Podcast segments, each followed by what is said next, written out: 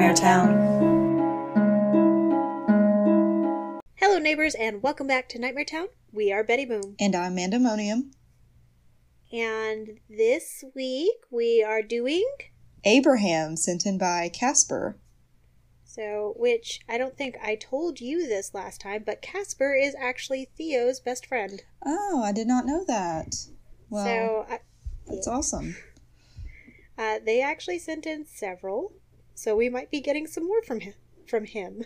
Hey, that's great. We're always Yeah. wanting stories for the hat, so But that is very true. Um, we'll do a plug for that later, but just saying, if you have stories, hit us up. we want to hear them. And we need ideas for our hat. I am very hyper right now. but we are just going to be jumping into the episode and we'll do some chit chat stuff later. But it is my turn to start. And I'm very excited because Amanda and I have already talked and we are not covering the same thing. So we're good there. We're in the clear. Um, so I want to talk about the Bible. Uh, I gotta go. I'm You really busy. You don't want to hear about Abraham and Sarah and how they had a child whenever they were very old. And then Abraham was all like, Hey, God, this is my son. And then God was like, That's cool. You should sacrifice him to me. And then Abraham was like, Okay. And took his child up on his son Isaac up onto the top of a mountain and then was totally prepared to like stab him in the heart. And then God was like, I'm just kidding. Here's a goat. well, that was an interesting story. By the way, don't know if I've told you guys Action-packed. this before, but yours truly used to be a Sunday school teacher. ah, I used to volunteer in the Sunday school daycare. Yeah, I got paid to do it um, for three and a half years. People brought me their children to teach them about Jesus. Surprise! With my, you know, flamboyant hair, visible tattoos, and infinity to say fuck, but not in front of their children. Miss Betty likes to say fudge instead. yes. But I'm just kidding. That's not the story I want to talk about.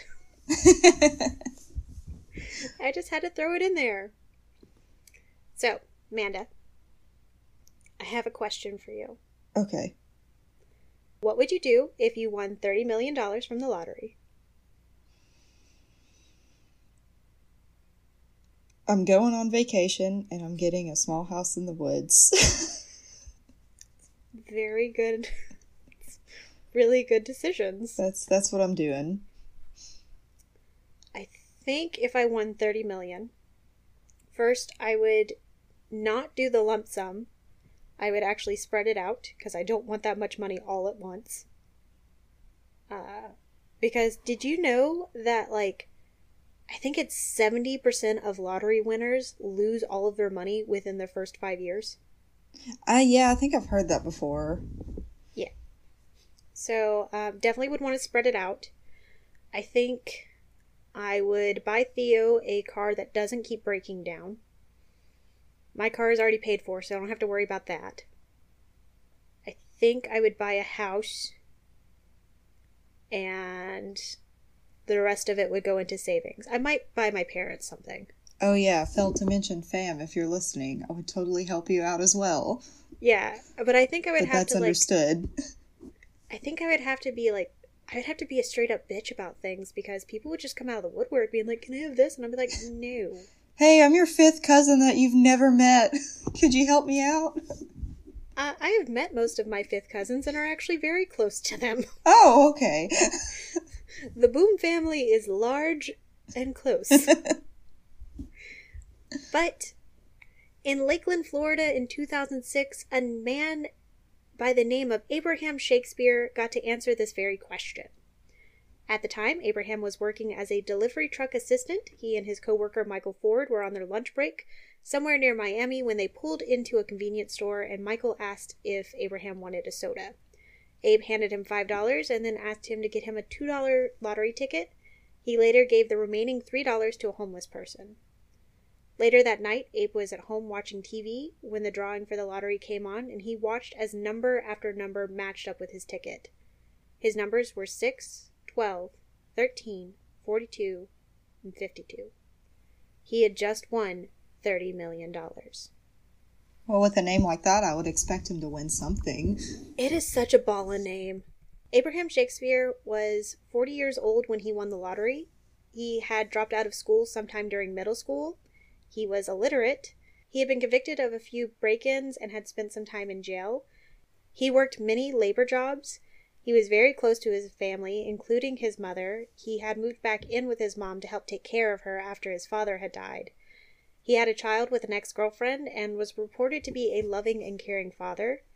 And after winning the lottery, Abraham chose to take the lump sum payment of $17 million rather than the whole 30 million a little bit at a time. Abe chose to buy himself a few nice things, uh, a three a 1.3 million dollar home in a gated community in North Lakeland, a new car, a shiny used Rolex that he purchased from a pawn shop because that was just the kind of person he was. He said in an interview that he was a simple guy and he wasn't going to let the money change that.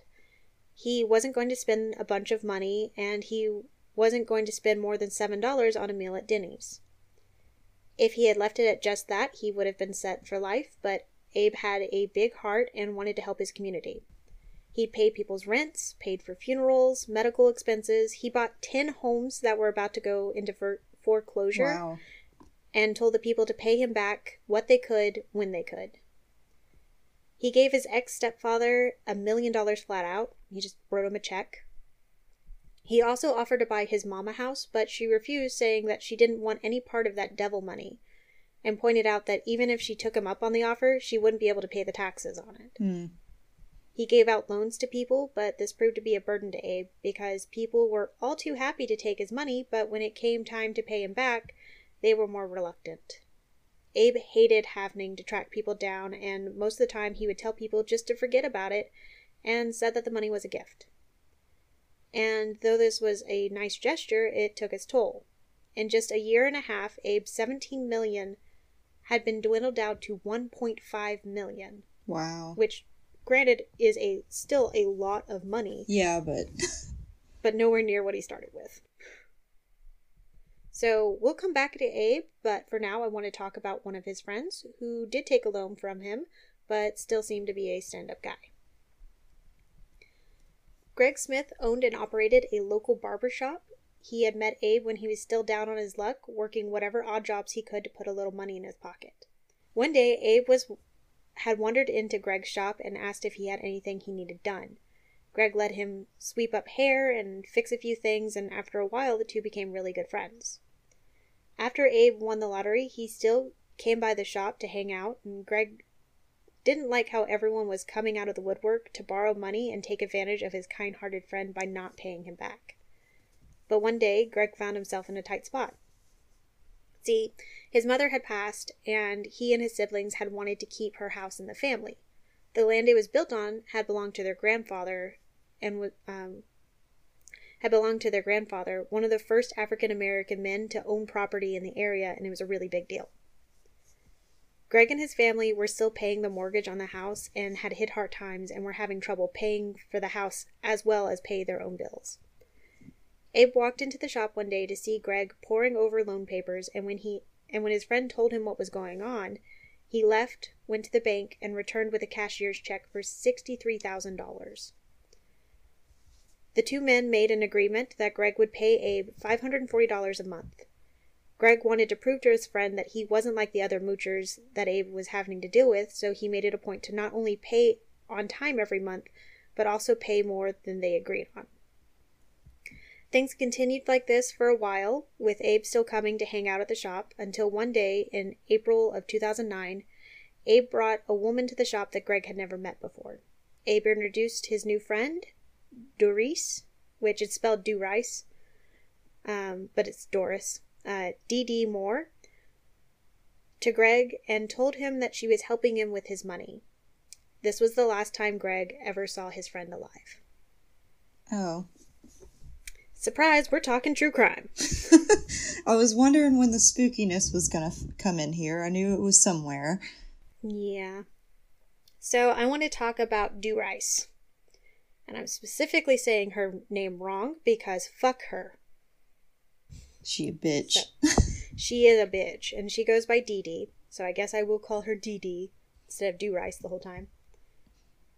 So, I guess I should jump into where I got my sources from this week.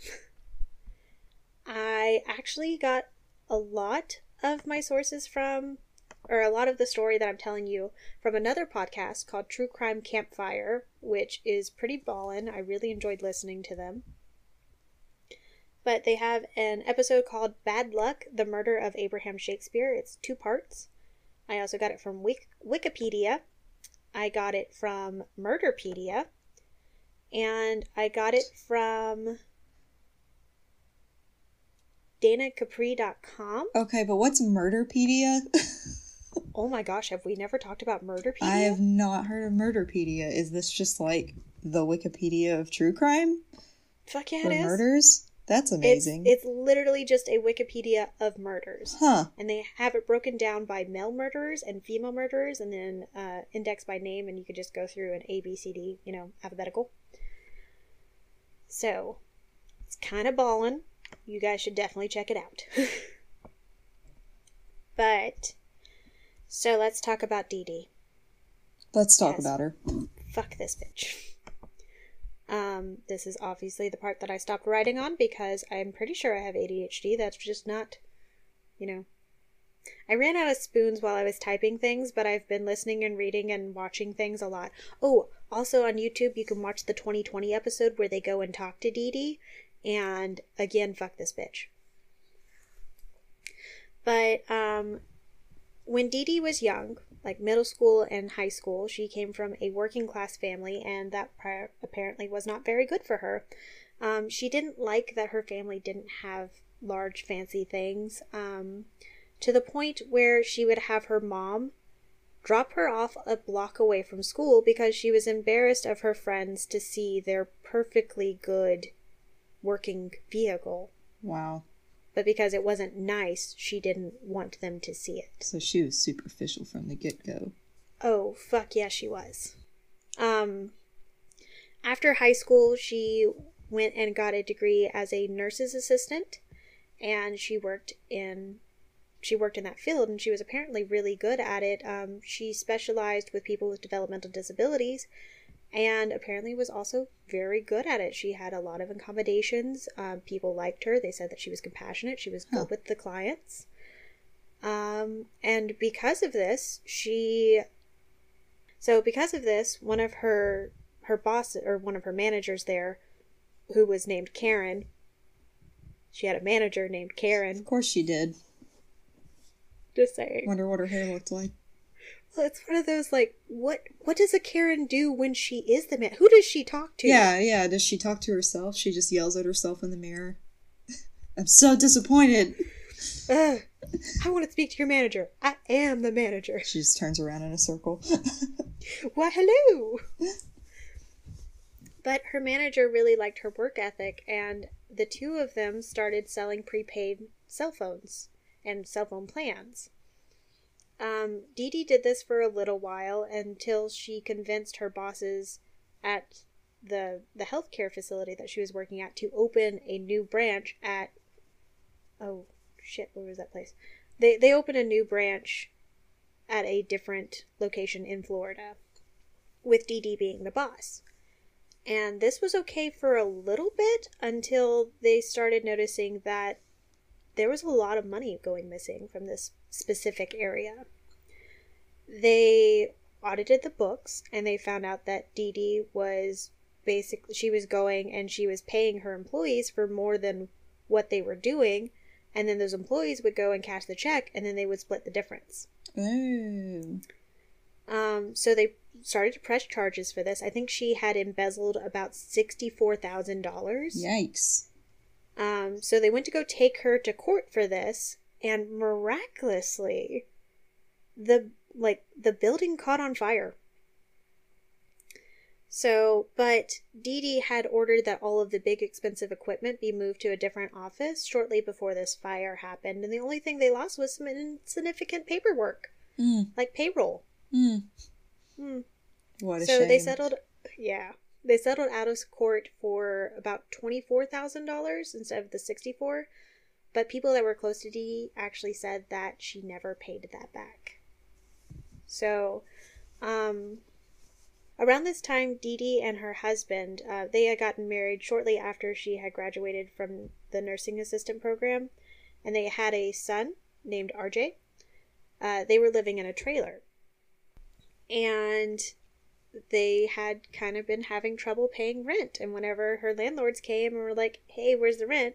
She broke down crying and spun a tale about how she was being stalked and she couldn't believe it. And she actually went outside one day and there was a sign on her front porch and it was on fire and it said warning. And yeah, they got evicted. Uh.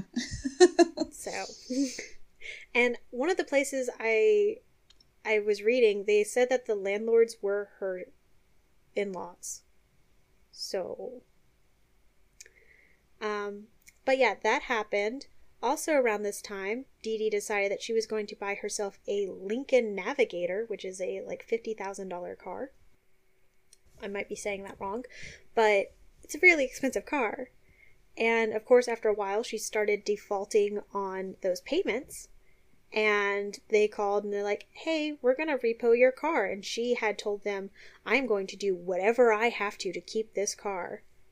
And about six days later, there was a man that was driving on a back road in Florida when he came across a hysterical woman who was half naked and her wrists were t- uh, taped. So he picked her up, took her to the police station. It was Dee Dee, surprise. Mm. And she told the police that she had been carjacked by two Hispanic men as well as sexually assaulted. Um, every time the police tried to question her more about this, she would become even more hysterical. She started dry heaving and saying that she just couldn't talk about it anymore. And because the police didn't want to traumatize a victim anymore, they dropped it. Hmm. Um, so this story actually blew up to the point where it was on the news. And about five days after this, a man called the police station and he was like, So I have something I need to tell you guys because that Lincoln Navigator is in my garage. His friend had asked him to put it in his garage for his friend, which is a woman that he had worked with that said that she was, um, that someone had accused her of embezzling. And to get back at this person, she basically wanted to frame them for her car getting stolen and ruin their lives like they had ruined hers. So you would think that filing a false re- like police report and faking a carjacking and sexual assault would you know result in jail time, right? You would think, but that's not what happened, right? She got a year of probation. Oh my gosh. So this woman was caught embezzling. She was caught lying to the cops. She was also caught writing bad checks. And all she kept getting was probation. So this bitch was bulletproof. um so yeah, she was a con artist. And a very bold one at that. Uh, she was also probably a psychopath because the whole, like, her getting carjacked, there was a guy that was driving her in the car. And he said that she taped her own wrists and then told him to slow down before jumping out of the car so she would be scuffed up. Wow. Yeah. But anyway. I know it's a lot. It's a lot. I Yeah. went through a, went through a lot of things. There's a lot of YouTube videos. I went down so many rabbit holes. so years go by. Dee Dee winds up at a financial conference that was being uh, held, or this, there was a woman named Barbara that was um, that that was speaking at this conference, and Dee Dee showed up to the conference in a wheelchair, stating that she had been in a very bad accident and that it hurt her to walk. oh man. And then Barbara got up and she talked about she was a real estate agent. And she talked about this man that she had met in Florida and how it was a rags to riches story because he had won the lottery and decided to go buy a house. And then he was doing all of this great philanthropy work for his community. Like he was paying off rents, he was buying people's foreclosed houses and letting them stay in it. And it was just amazing. And afterwards Dee Dee went up to Barbara and was like, I just have to meet this man, like this incredible man. And, you know, I'm, I want to write a book about him. Yeah. So, so uh, Barbara didn't know Dee Dee very well. And she thought that this would be a good idea and that, you know, people needed to know more about Abraham Shakespeare. So she introduced them. It was about a week later, and they went to go have lunch with her, and she was so surprised whenever Dee Dee walked through the door in high spiked heels. Mm. And whenever they asked her, How did you recover so well? she responded with scuba therapy. Yeah, Okay. scuba therapy. Yeah. but, um, so she and Abraham met and they became friends. And, you know, she would jot down notes while they were just talking. And after a while, she told him about how she was this amazing businesswoman and how, oh, around this time, she had also opened her own um, medical staffing agency, mm. um, which was doing well. It was a thing. Um, but, you know, she was like, yeah, no, I'm a businesswoman and I have all this stuff going on. And the thing that Abe liked about her was that she didn't ask him for money. So, which was what everyone had been doing at that time. Yeah. So they became friends and they started hanging out. And then um, he apparently asked her to help him with her his finances because, you know, Abe was illiterate. He was not good at reading. He was not good at writing. He didn't write. Um, and he wasn't good at math. Oh no. So after a short while, Abe had pretty much signed over all of his assets to Dee Dee, and her company had actually bought a, or had taken over a bunch of his loans, including the one for Greg Smith. So, um, January 9th, 2009, the ownership of Shakespeare's home is transferred to a American Medical Professionals, which is Moore's company. Um, also in 2009, his home and other properties are sold or assigned to American uh, medical professionals, and they also start. Uh, they also start Abraham Shakespeare LLC, which is basically just you know where he can go and do what he wants to. Yeah. So in March of 2009, Dee buys a 2009 Hummer, and it's assumed it's by Abe's money. And then in April 2009, like I said, Greg Smith is the last person to see Abraham alive. So he's the last person to see Abraham alive. Um, you know, he went in to introduce Dee Dee to him, be like, hey, she's going to take over your loan, and then you're just going to have to pay her from now on. I just wanted you to do that introduction. So the next month rolls around, and Dee Dee calls Greg and is like, hey, I'm going to come pick up your money for the loan. He is like, okay. So she comes over. He goes to hand her the check, and she doesn't give him a receipt, which Abe always gave him a receipt. So he was like, hey, can I get that? And she goes, oh, I'll bring it by tomorrow. Greg doesn't hear from her again until the next month. And he was like, you know, I haven't seen Abe. And he, she was like, oh, Abe's on a cruise. He's having a blast. Mm. Yeah, no, I'm here to get the check. And uh, Greg refuses to give her the money until he gets a receipt for that payment and the one before that. Good on Greg. Yeah. So she tries to convince him to give her the money. He doesn't do it. She finally writes him a receipt for both payments. So she pays him for both, or uh, she gives him a receipt for both, and then um, a few like a few weeks later, he gets a letter saying that they're foreclosing on his mother's house for lack of payment. So Greg is freaking out because he was like, "No, I've paid it. She knows I've paid it. I handed it to her." He was like, "I've always paid my loan." He, he was like, "And I've always paid more than what I was supposed to." Yeah. So he tries calling Dee Dee. Can't get a hold of her. So he was like, "Okay, I'm gonna call Abe." So he starts calling Abe can't get a hold of him because he's on a cruise. Hmm. Quotations. But special cruise. Yeah. So he starts trying to call around, see if anybody's talked to Abe, and he calls this lady Judy. Judy or Judith? Oh, we're just gonna say Judy. Okay, so he calls this lady Judy, who, like, who Abe used to hang out with at clubs because you know he had all this money, so he was just going to clubs and hanging out. And Judy was a party girl. And but she after abe won the lottery she kind of became like an errand girl for him like she'd go and get stuff for him and do whatever. Um so judy was like oh yeah no abe's off his cruise. He's in texas. Yeah i saw him the other day. He's having a great time. And then greg finds out that shortly before abe left for his cruise he signed over power of attorney to judy Oh no. the party girl Judy. And like power of attorney, that's something that you would sign over to like your spouse Yeah. or Children parent, or your parent. Yeah. Yeah.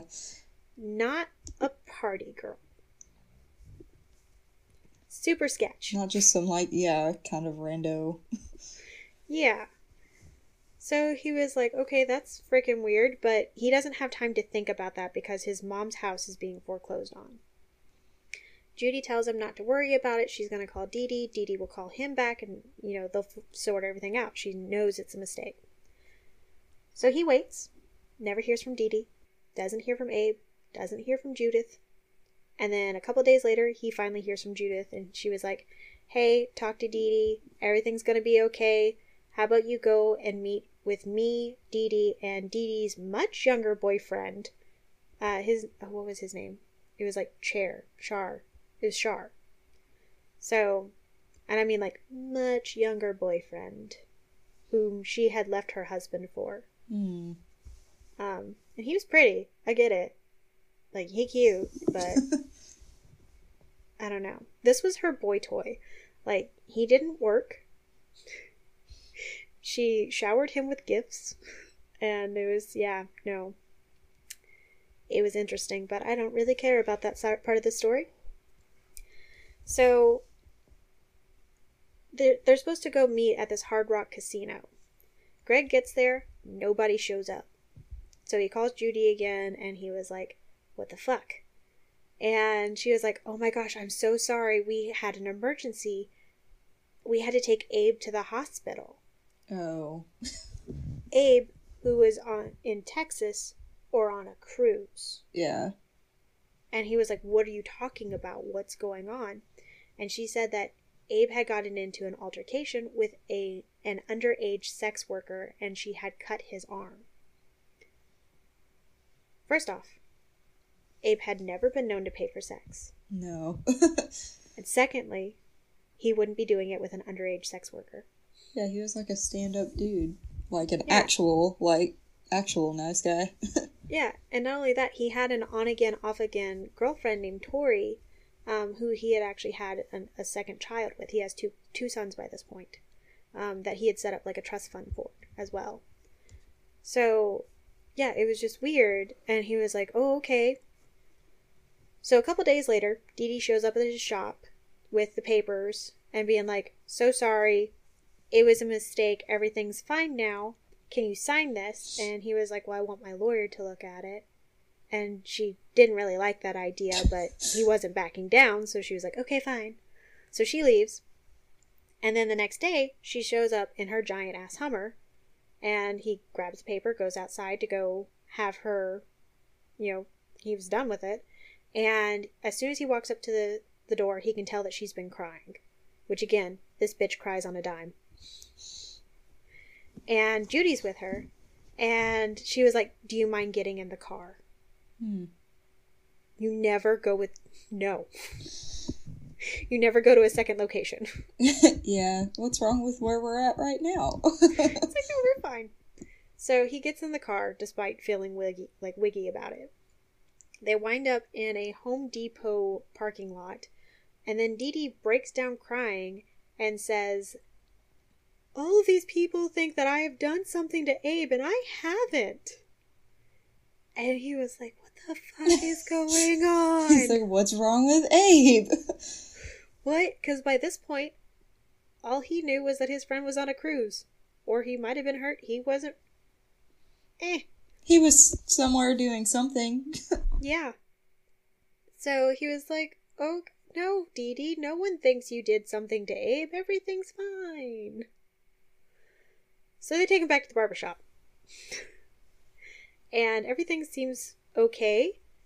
And then Greg, Greg starts getting text messages from Abe saying that, you know, he's fine, he's having a great time, he hopes everything gets settled. Mm.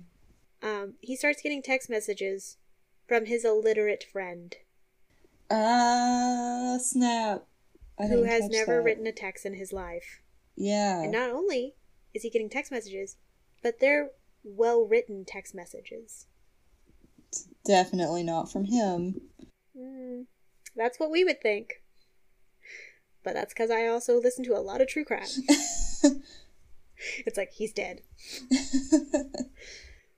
But the next time he sees Dee Dee, Dee Dee tells him that, oh, he has a new lady friend and he's on another cruise and she's writing the text messages for him.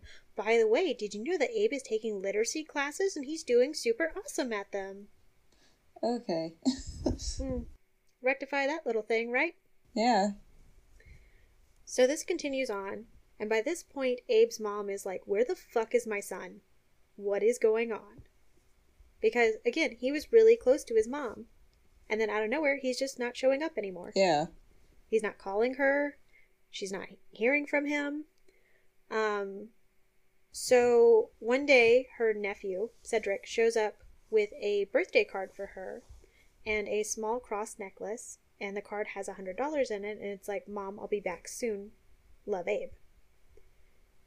Uh, and she was like, It looked like his handwriting, but not really. Hmm. So, um, and then Dee Dee goes back over to Greg, and she was has another breakdown and starts crying and talking about how everyone thinks that she did something to Abe and that Abe's mom is really upset and that they just need to make her feel better. So she was willing to pay Greg $300 to call Abe's mom and tell her that he was Abe and that he was fine. Uh. So by this point, Greg doesn't think anything has happened to his friend and that everything's okay. So he agrees to do it because 300 bucks is 300 bucks, you know? yeah. So she tells him that she's going to take Abe's mom to Cracker Barrel. And he was to call her from a payphone and try to disguise his voice and sound like Abe. So she takes her to Cracker Barrel. Greg calls her and does what she asks. And uh, the next day, Dee Dee's like, "Oh my gosh, you did such a good job. She thought it was you, or thought it was Abe, and oh my gosh, she believed it." So she hands Greg the money, and then Greg starts to leave to go home. And around this time, the cops pull Greg over and swarm his car. Because Abe's mom did not fucking believe that that was her son and was like, no, something has happened. so they tell Greg they think that Abe is dead and that Dee Dee had something to do with it. And Greg's like, she probably fucking did.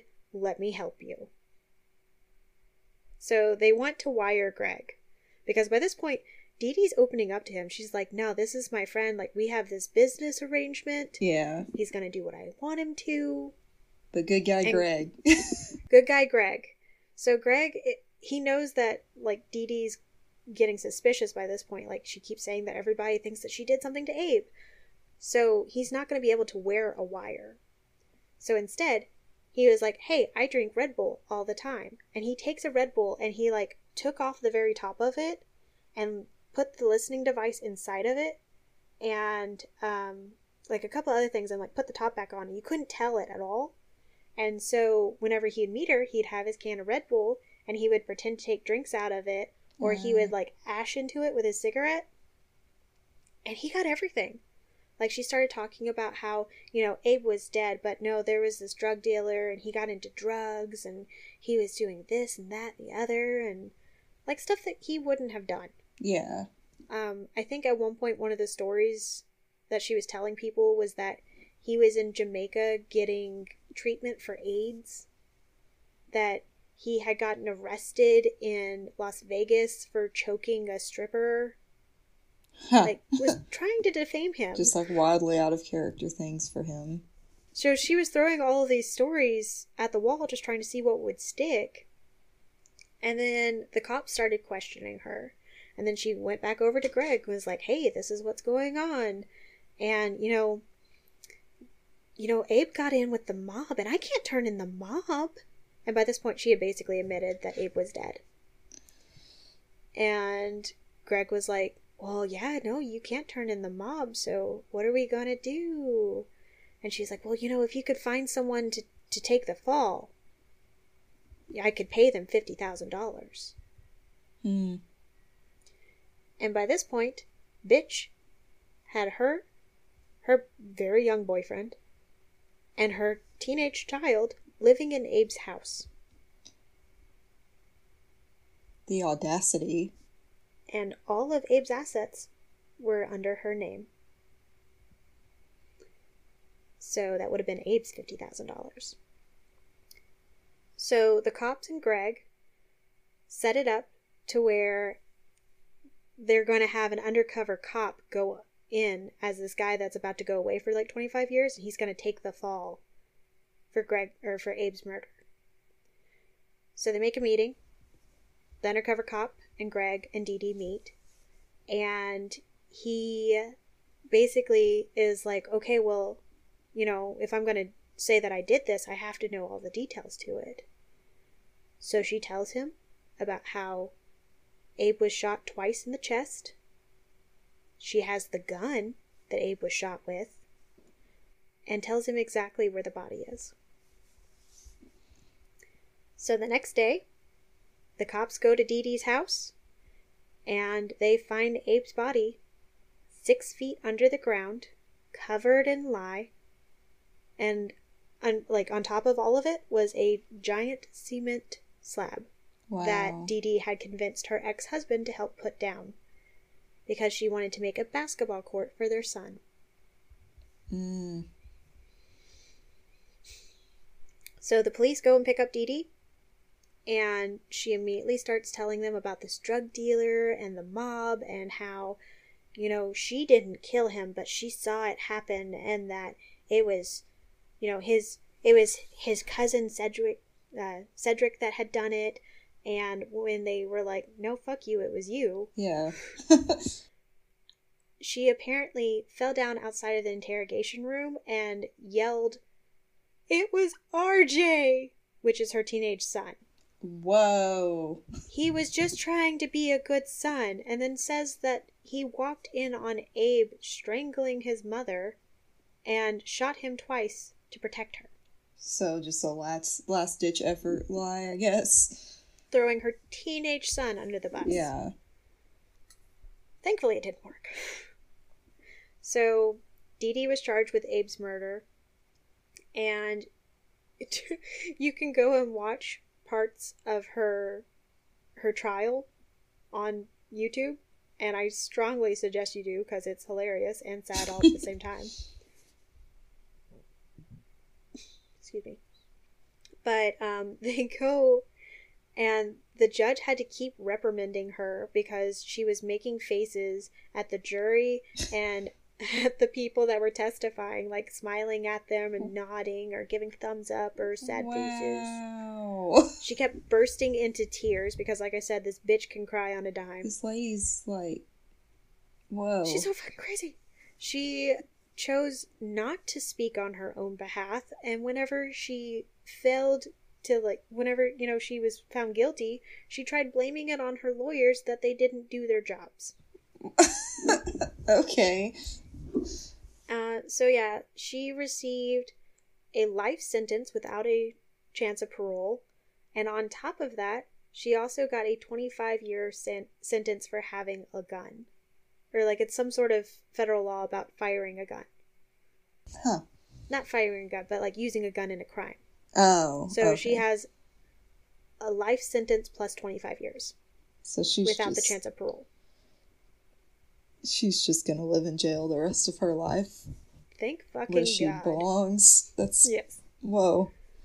So that is the disappearance and murder of Abraham Shakespeare. Well, that was a very interesting story. Yeah. And like his family was able to get his some of his money back. and this was like So 2009 or something. this was 2009. This was the height of Scene Kids. wow. I was 19. You were in your senior year of high school. Yeah. also, right deep in the middle of my scene phase, so. This was during my corset phase. Especially April of that year. That's all I wore. That was my vest phase. I was wearing a lot, Ah. wearing a lot of vest. wore a lot of vest over the corsets. but yeah. So hmm, that's my story. Uh, that was a story, certainly. yeah. And I didn't do most of it up from notes. yeah, yeah. You just had that going from memory, pretty much. That was pretty nice. Thank you. I'm trying to get away from notes. Yeah, That I don't wait. I, bleh. that way I don't sound like a robot. yeah. Cause I'm a real girl. A real girl. Okay, well, we are going to go on a quick break and we will be right back after this. So, we're before we jump into Amanda's story, which I'm excited to hear her story because, like most times, we have not talked about what we're going to be covering, and sometimes that's a good thing. Other times, it's anxiety ridding. Yeah, but we like to surprise each other. This is true. But before we jump into that, we want to do a couple of recommendations. So we're actually we did a promo swap with the gals over at Across the Veil, so we're going to play that for you now. Hello, hello, ghouls, ghosts, goblins, and everything in between. Welcome to Across the Veil with host Emma. and Zelda. We're two amateur cryptozoologists on a mission to explore the things that lie beyond. Beyond what? I, I, I don't know, the, the veil? It, it just sounds poetic and mysterious. Hmm, true. Learn about cryptids, folklore, monsters, and things that are just kind of haunted, Anything that seems a little otherworldly and strange. just like us. New episodes out every Thursday on all of your favorite podcast platforms like Spotify and Apple Podcasts. Follow us on Instagram at across.the.veil and Twitter at across the acrosstheveil1. We hope you join us next time. Across the veil. And you know, we have a couple of just shout outs of things that we think that you guys should go listen to. So Amanda, do you have any? Um, as always, you can check out uh Haunt Her, I Barely Know Her, Zoe and Katie's podcast. We love those haunted spooky bitches. Yes, we love them. So, but if you're wanting something that is not spooky, I would suggest you go listen to Nerd It Through the Grapevine. So, it's where four best friends talk about past, present, and future nerd culture, and it's hilarious, and it really just feels like you're hanging out with friends. Talking about cool nerd stuff, which is, you know, awesome. And choice. yes. So, but if you are still wanting to listen to some spooky stuff, may we suggest the Wicked Spooky podcast? Uh, yes. Mm-hmm.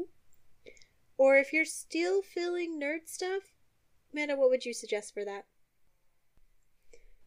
You can always go listen to uh, Mountaintop Comic Review.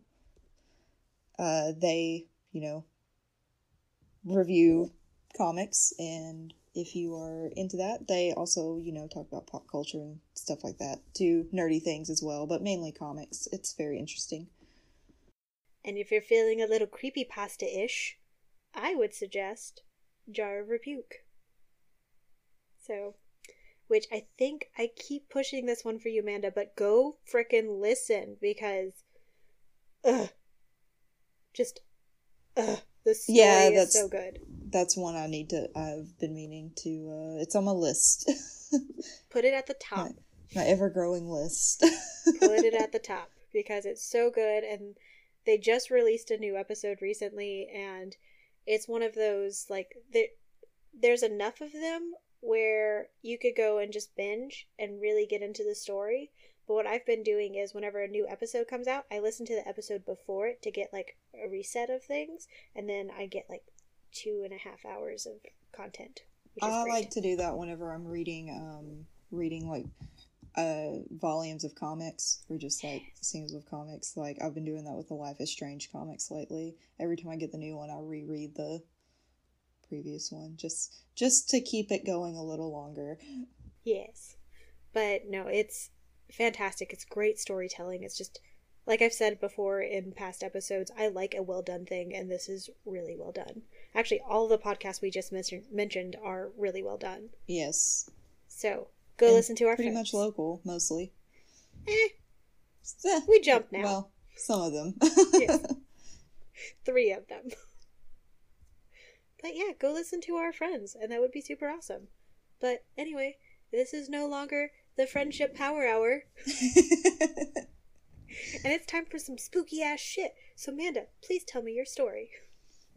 All right, so uh, I am actually going to be talking about our uh, former 16th president, President Lincoln, because I found some interesting things that are a little spooky about him. Um, no, he's not like a reptilian or anything, but Mm, that sure? that He- that would have been cooler. He was very tall. Yeah, and and what was he hiding under that hat? Exactly. Secrets. a hat of secrets. So, Speaking as Uh, someone who does own a top hat, I do keep things under there sometimes when I'm wearing it. oh yeah, I, I definitely, uh, I, I have a top hat laying around somewhere, but I definitely used to keep things underneath it when I was wearing it sometimes as well. They're good for storing things. You know, story suggestions, fuck 2020 ornaments that you don't want your 10 year old to find. Yeah, things like that. Nothing specific though, you know. No, never. just general stuff. so, uh, most of my research today comes from Wikipedia and from uh, history.com, actually. Ooh. But uh, the first thing I'm going to talk about with old Lincoln is that apparently people have found that there are several really weird coincidences between President Kennedy and President Lincoln that have been circulating for some time, and I was unaware of this. Did, did you know that there's like a whole list of like I did, but that's because I covered um, I covered JFK during our conspiracy theory episode. oh that's right So I, I did a deep rabbit hole dive and I just decided not to talk about it because I wanted to talk about UFOs. Well, perfect then. So we get to talk about it now. So, uh, I just thought it was kind of spooky how some of this stuff like lined up. But uh, this is a list of coincidences that are commonly associated with the Kennedy Lincoln conspiracy. Um, and these are the ones that are true statements. There's a longer list, but some of those have been like debunked or they were kind of like a stretch. But these are the actual true statements. Um, both of them were elected to Congress in 46. Lincoln was elected in 1846 from Illinois, and Kennedy was elected in 1946 from Massachusetts. If you don't like the way I pronounced either of those states, you can just uh, Go fuck deal yourself. with it. You said it so much nicer.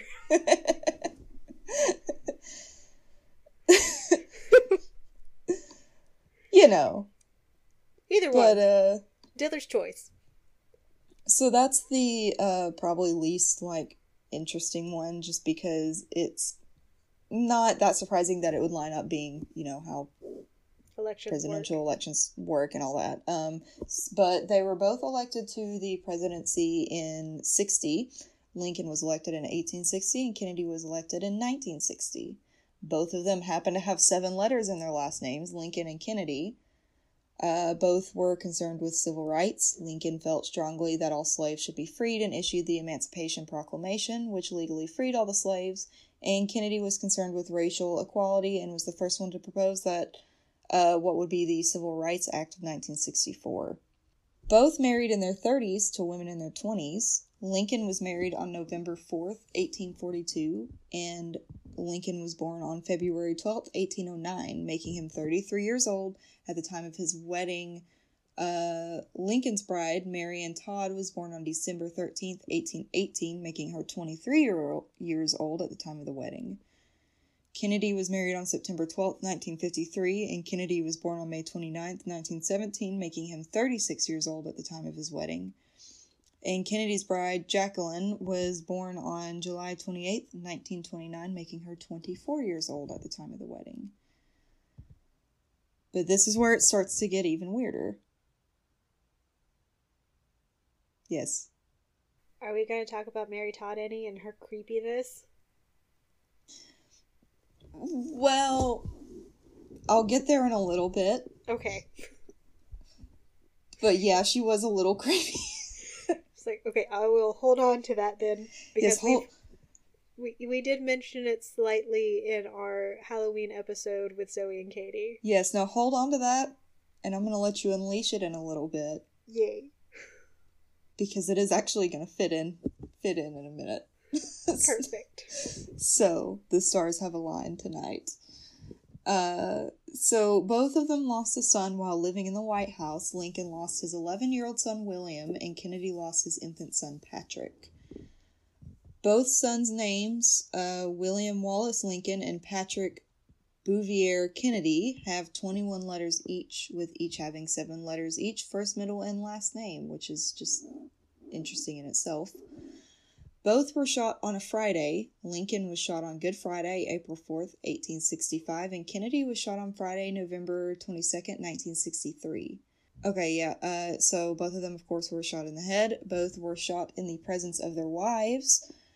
Both were assassinated by Southerners. Lincoln was shot by John Wilkes Booth from Maryland, and Kennedy was shot by Lee Harvey Oswald from New Orleans, Louisiana.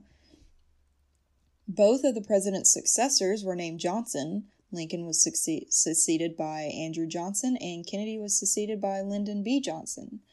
Both were succeeded by Southerners. Andrew Johnson was from Tennessee, and Lyndon B. Johnson was from Texas. Woo. T words. Both were born in 08. Andrew Johnson was born uh, 1808, and Lyndon B. was born 1908. Um, this is the one that I thought was pretty interesting. Um, I actually didn't know this about, uh, or I had forgotten about it anyway, about Lee Harvey Oswald, but both assassins are known by their three names. Well, not that part, but this part is the interesting part. Each assassin's uh, full name is composed of 15 letters, and Booth ran from the theater and was caught in basically a warehouse. And Lee Harvey Oswald ran from what was basically a warehouse and was caught in a theater. Uh, so Booth ran from Ford's Theater, where he shot Lincoln, and was caught in a barn in Virginia, like a big warehousey kind of barn, apparently. And Oswald fled from the Texas School Book Depository, which at the time had basically become a warehouse, uh, where Oswald worked and was where he had shot Kennedy from, and was arrested in a movie theater, which is just another really weird coincidence that I thought worthy of sharing. Yeah, like I, knew that Lee Harvey Oswald was caught in a theater because, but I didn't, I didn't realize that it was just flip flopped. Yeah, yeah, like that's yeah, because people don't really think about that, but then like you do, and you're like, wait, that's kind of weird. But uh, so this is where it gets even weirder. Old Abraham Lincoln, uh, supposedly in the afterlife, old Abe just liked to wander around the White House. Now there have been lots of stories about you know ghost sightings in the White House. The White House is supposed to be quite haunted. No surprise. Uh, but for years after his um, assassination, presidents, first ladies, guests, and members of the White House staff have claimed to either see Lincoln or felt his presence. Also, Lincoln dreamed of his own death. I knew about this one. Yeah, this is just. I was really surprised when I read this because it was kind of creepy, and I'm just going to read it kind of verbatim because the way it's written is just just paints the picture. Uh, Ward Hill Lamon, a close friend of the president's, wrote down what Lincoln told him on an evening in early 1865. Lincoln said, About 10 days ago, I retired very late. I soon began to dream. There seemed to be a death like stillness about me. Then I heard subdued sobs, as if a number of people were weeping. I thought I left my bed and wandered downstairs. I arrived at the east room. Before me was I don't know what that old old school word is. Catafalque? Catafalque? Catafalque?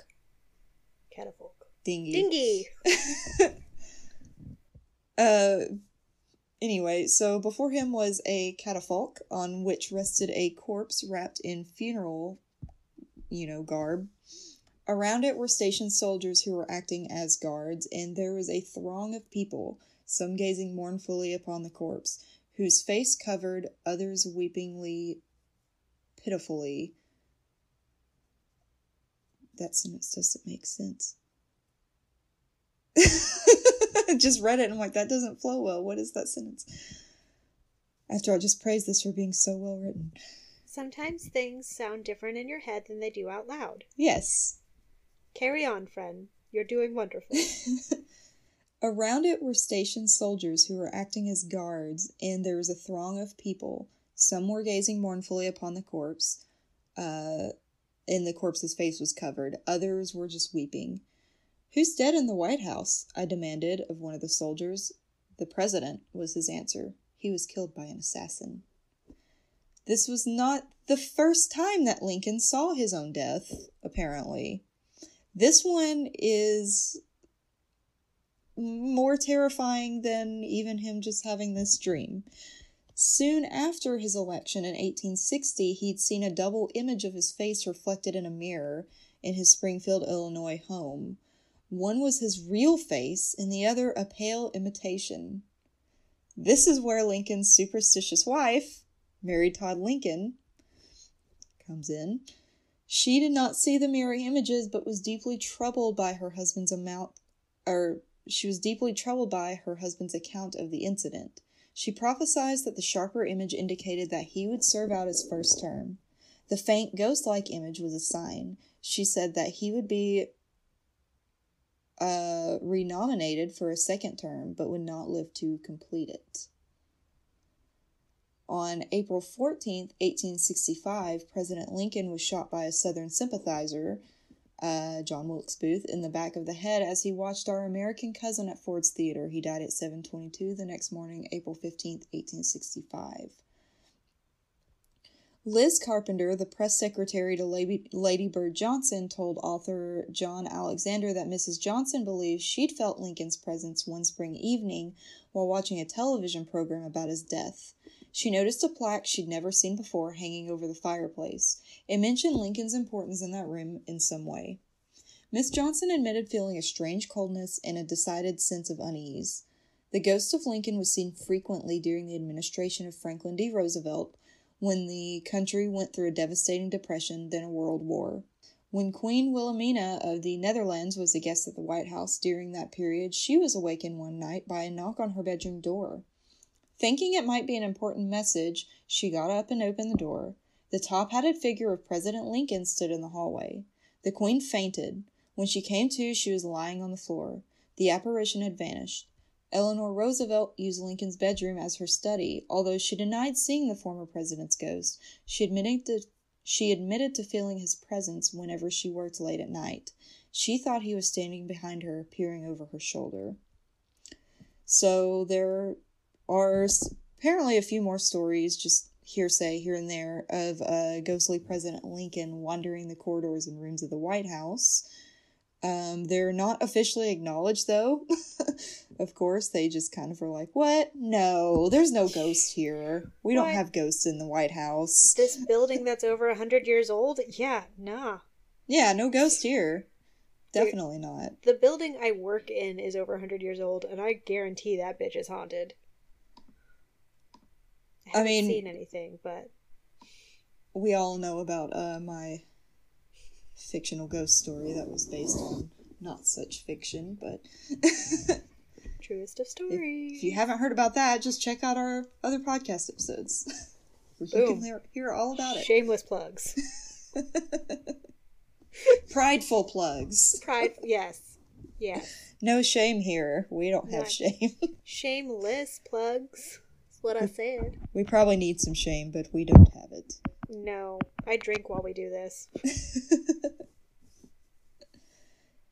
Amanda does not partake, but I will drink for both of us. yeah, if I liked alcohol, I probably would partake, but I don't. So you drink one for me. It's all right. It works out. I finished one. So uh, I want to hear your random tidbit that you had about uh, Mary Todd. Did you have? Well, um, one of the things that I believe Katie talked about, it might have been Zoe. One of the gals from Haunter, I barely know her, during our Halloween episode. Uh, no, it was Zoe because we were talking about the Ouija board. Um, so Mary Todd would hold seances in the White House because she was huge in the spirit spiritualist movement. Okay, yeah. See, I knew she was very like superstitious and spiritual and all that, but uh, yeah, kind of forgot that tidbit about her just holding whole like whole ass seances in the White House. I know, right? Like, no wonder it's haunted. It's like, bitch, open some portals. I'm sorry, she's not a bitch. I don't know why I'm saying that so much today. I do. It's because I've had a lot of caffeine and then I just added alcohol to that bonfire. That'll do it. Yeah. That'll But do yeah, it to no, the old she- filter. She would have seances and she was really into the, the spiritualist movement. Um, and she was just, she was our kind of people. She sounds kind of cool. I, I, I probably would have hung out with her. It's like, you know, if it wasn't for the whole, you know, women oppression and like the outfits that they had to wear, I totally would time travel there. Yeah. Yeah. She could time travel here. Yeah, no. mhm. I have some theories about time travel that I will save for when we pull that from the hat. Just saying. That's gonna be a fun one to pull. I I love time travel. To. I don't think we have that one in the hat. We're gonna put that one in the hat. Okay, well that's going in the hat if it's not in there. So And this is also how the hat works. It's just me saying random things and being like, "That's gonna be a good episode." yeah, because we need to. uh We really need to talk about time travel on this Yeah, podcast sometime. Yep. But that's for another podcast episode. All right, But uh yeah, that was it for me. that was fascinating. I didn't know half of that stuff. I knew a few of the things, but not as. You know, with as much as I enjoy history, I thought I would have known more about that stuff. I just didn't know about those crazy like macabre dreams he had had and like that's that's scary. That I would I would have been terrified of myself, of my own brain. It's one of those. I think I would like get the glasses where you can see behind you, and I just wear them everywhere. If I knew I was going to get shot in the head. Oh, I used to have a pair of those. They came with a spy Barbie. of course you did. they were fun. Okay, well that is the end of our stories, and we've already done the friendship power hour. yeah. So So now it's time to do the spiel. Do you want to get your knot hat ready? yes, let me get my knot hat ready. So while she is getting her knot hat ready, I am going to go ahead and tell you guys that we have a Patreon now with several tiers on it. So if you guys like what we do and you want some extra cool, awesome stuff, why don't you go on over to Patreon slash Nightmare Town Podcast and consider maybe joining. And that would be super awesome. But we are not going to cover what the tiers are on this episode. But moving on from that, we'd also like to say that if you have your own stories to tell or ideas for the Knot Hat, go ahead and hit us up at nightmaretown18 at gmail.com over on Facebook, Instagram, t- Twitter, YouTube, uh, all of the places, Patreon. Uh, Just all the places. all the We're places. Everywhere. if if you Google Nightmare Town Podcast, you can find us. I swear. Yes, you'll you'll know it's us when you listen. Pretty much, yeah. But yeah, if you guys have your own ideas, go ahead and do all those things that I just said. And Manda, what's our next episode? Da, da, da. Oops, we have encountered an error. Let's try that again. That was so anticlimactic. And our next episode is.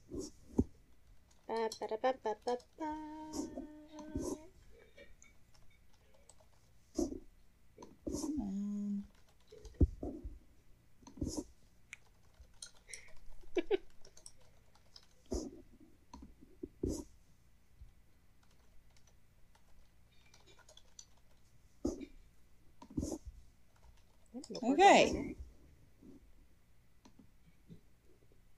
Dun, da, da, da, da, da.